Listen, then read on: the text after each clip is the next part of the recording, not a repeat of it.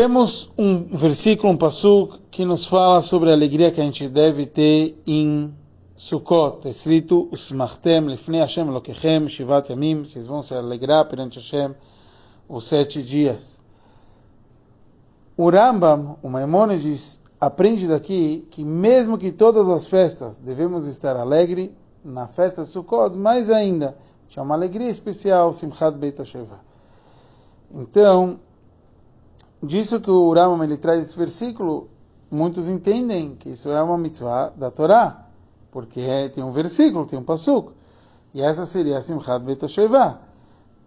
Mas, então, os Chachamim, eles fizeram uma alegria para a gente se alegrar na alegria da Torá.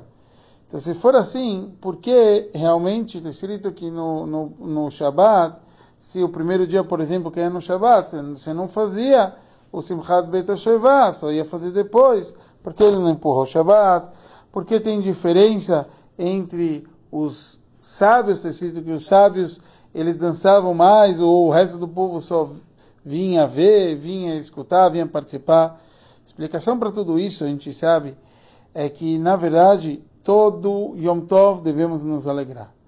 Nos Sukkot, tem uma mitzvah da Torá se alegrar mais. E por isso os sábios fizeram esse decreto. Então o decreto dos utensílios, eles são dos sábios e por isso não empurra o Shabbat. O mesmo aqui. Tudo depende quanta alegria você vai ter em cumprir a mitzvah. Então os sábios, eles tinham maior alegria. Então eles que dançavam. Então aqui a gente entende aquilo que o Ramam ele falou, que existe três níveis de alegria. A simcha das festas, a simcha de Sukkot e a simcha que a pessoa tem em fazer uma mitzvah.